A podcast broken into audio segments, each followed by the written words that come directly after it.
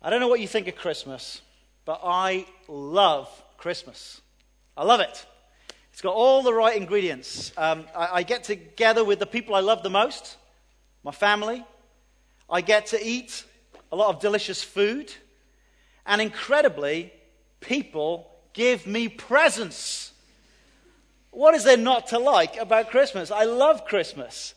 And if you feel the same way about Christmas, I want to tell you that you're in good company because that's exactly what God thinks about Christmas. Uh, that was what was in our reading earlier. Let me just put it back up there for you so you can be reminded of it. Um, it's what God told those shepherds that first Christmas night that it was good news of great joy. But, ladies and gentlemen, I, I wouldn't want you to miss out on really the most significant uh, part of Christmas. It would have been very easy that first Christmas night to have missed the most significant event in history. Uh, let's face it, a young woman giving birth to her first child without a midwife on hand, except for probably a very nervous husband. Uh, with, uh, with no crib but a feeding trough. It, it's a sort of rather sad picture, but hardly earth changing, you would have thought. But this was such a significant event that God would not let it go by without us really knowing what was, what was going on, that this was the most significant event in history. Now, I've never seen an angel, and I don't suppose you have either. And even in the Bible, it's not like they turn up, you know, on every page. It's a rare thing for angels to turn up. So, whenever they do turn up, it's a very significant event. Now, part of the problem for us is uh, when we think of angels, we're thinking about primary school nativity plays, aren't we? We're thinking about little boys and girls with kind of white sheets on and tinsel crowns, uh, uh, uh and the children studiously picking their noses during the nativity play. Now, uh, we, we had some beautiful angels on these staircases this morning, if you're here. None of them picked their noses. It was fantastic. Very good self control. But you know what? That's not the sort of thing that the shepherds encountered that night. It's funny how we, we get the girls to do the angel role, but actually in the Bible, the angels are kind of these sort of warrior figures. And um, these tough, kind of working men, these shepherds, just to see one angel, they were absolutely terrified. They were terrified as they, as they met these supernatural beings that sort of radiated the, the presence of God. They were freaked out. The shepherds began to think, aye, aye, something big's happening here. And you'd have to be a bit dim not to get the point, wouldn't you? That God was trying to say something to you. Uh, if, a, if, a, if a glorious angelic being appeared to you, frankly, you'd have to be a bit dim not to get the point. So, what, what was really the full significance of this Christmas uh, message that the angels spoke of? Well, it, it's there in that final uh, statement at the bottom of the screen. Today, a rescuer has been born to you. A rescuer. That's simply what the word Savior means. A rescuer. Now, one of the great stories of 2010, uh, not this year, the year before, was that incredible rescue mission that took place in Chile. Do you remember that? Were you not glued to the television as we observed that incredible rescue of those miners trapped 2,000 feet underground? It was a, a, terrible thing to hear the news that they were trapped, and these men could do nothing to save themselves. They could not dig their way out of trouble. They needed help from above. And 16 days uh, they had first contact. And they knew from that day that they were saved uh, as, as sort of a feeding tube came down into the hole where they had uh, gathered. And they were able to get messages from the outside world. And incredibly, it took a further six weeks to complete this rescue mission. And uh, you'll never forget, will you, if you saw those pictures of that that capsule going down into the ground, and one by one, the miners getting in there as they, as they got rescued and taken up to the surface.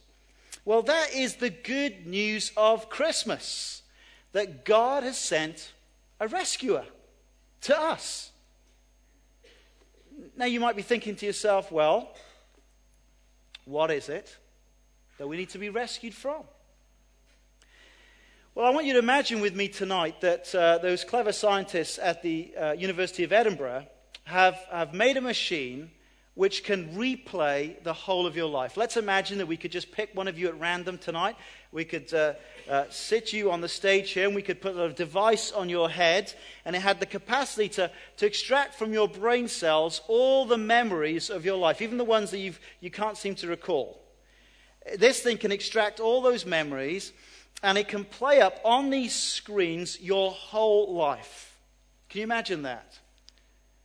Everything you've ever done, everything you've ever said, and here's the kicker everything you've ever thought in subtitles running along the bottom. It would be like your own personal virtual reality show, but, but with, with nothing taken out, everything up there. Now, who's going to be the first volunteer?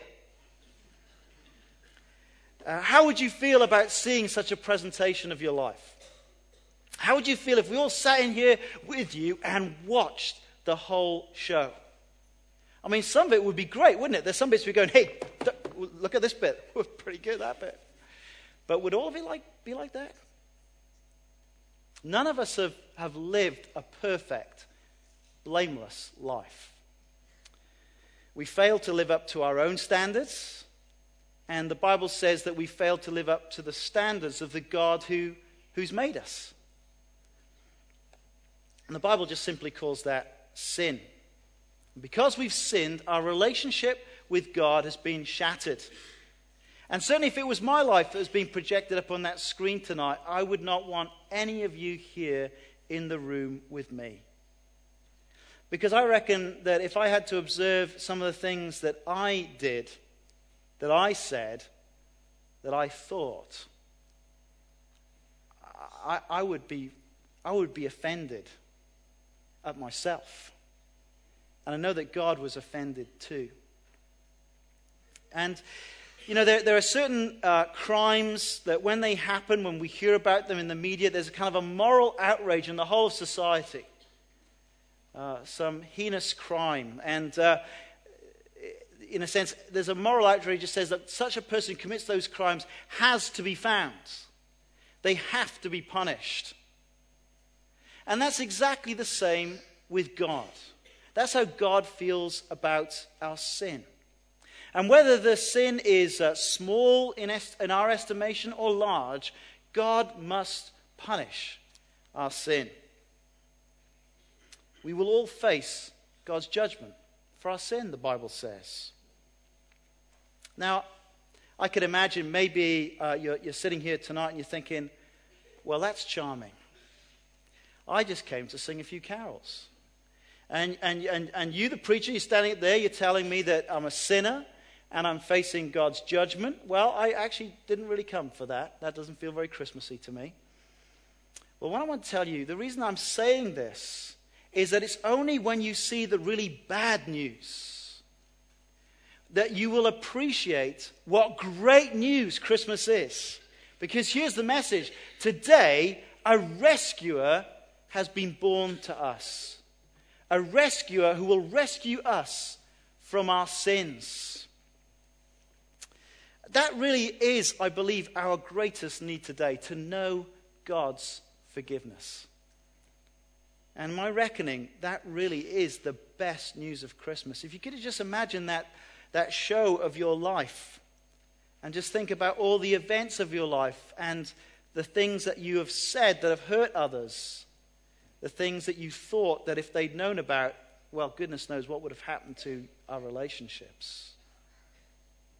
My friend, we need forgiveness. And the great news is that God has provided a rescuer. They gave him the name Jesus, the Bible says, because it means he will save his people from their sins. And that's what we most need a rescuer who will save us from our sins. And this is good news. Good news for all people the angel says. That's why we're kind of singing about it this Christmas night. That's why we're still talking about it here at Charlotte Chapel. It is good news that is for all people.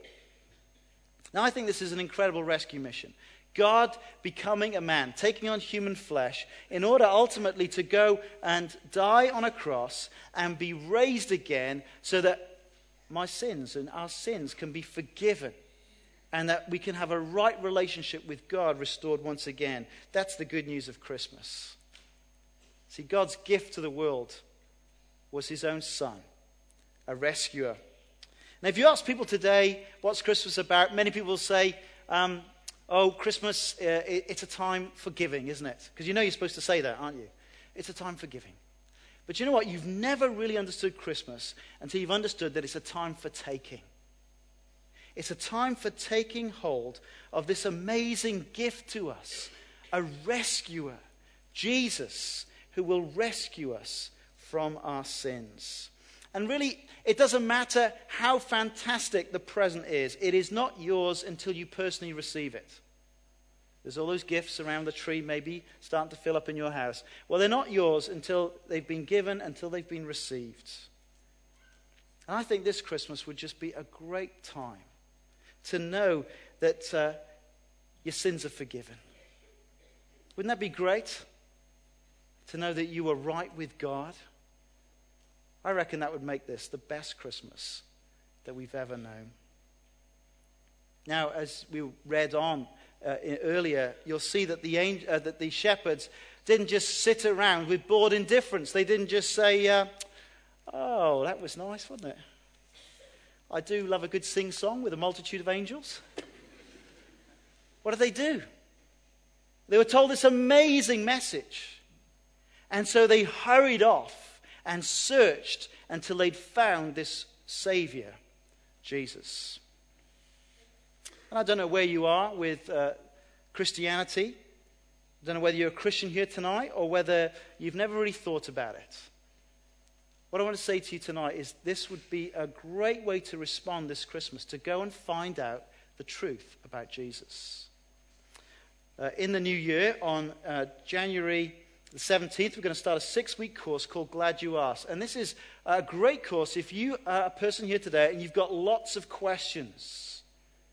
And actually, you want to start a, a debate with me. You want to just you want to fire questions off at me. Well, we've got a course exactly for you. It'll look at things like do the differences in religion matter? Does God exist? Can the Bible be trusted? How can God allow pain? Why is religion full of hypocrites? So, um, in your bulletin, you should have, have this. So, why don't you think about that and do that this Christmas? Well, thank you for coming to our uh, first candlelit carol service. Uh, we're really hoping we don't burn the building down tonight. So be careful as you go past the candles on the way out. And please do stay around and join this, this mulled substance. and tell us whether it was good or not for next year. And I want to wish you all a very joyful Christmas.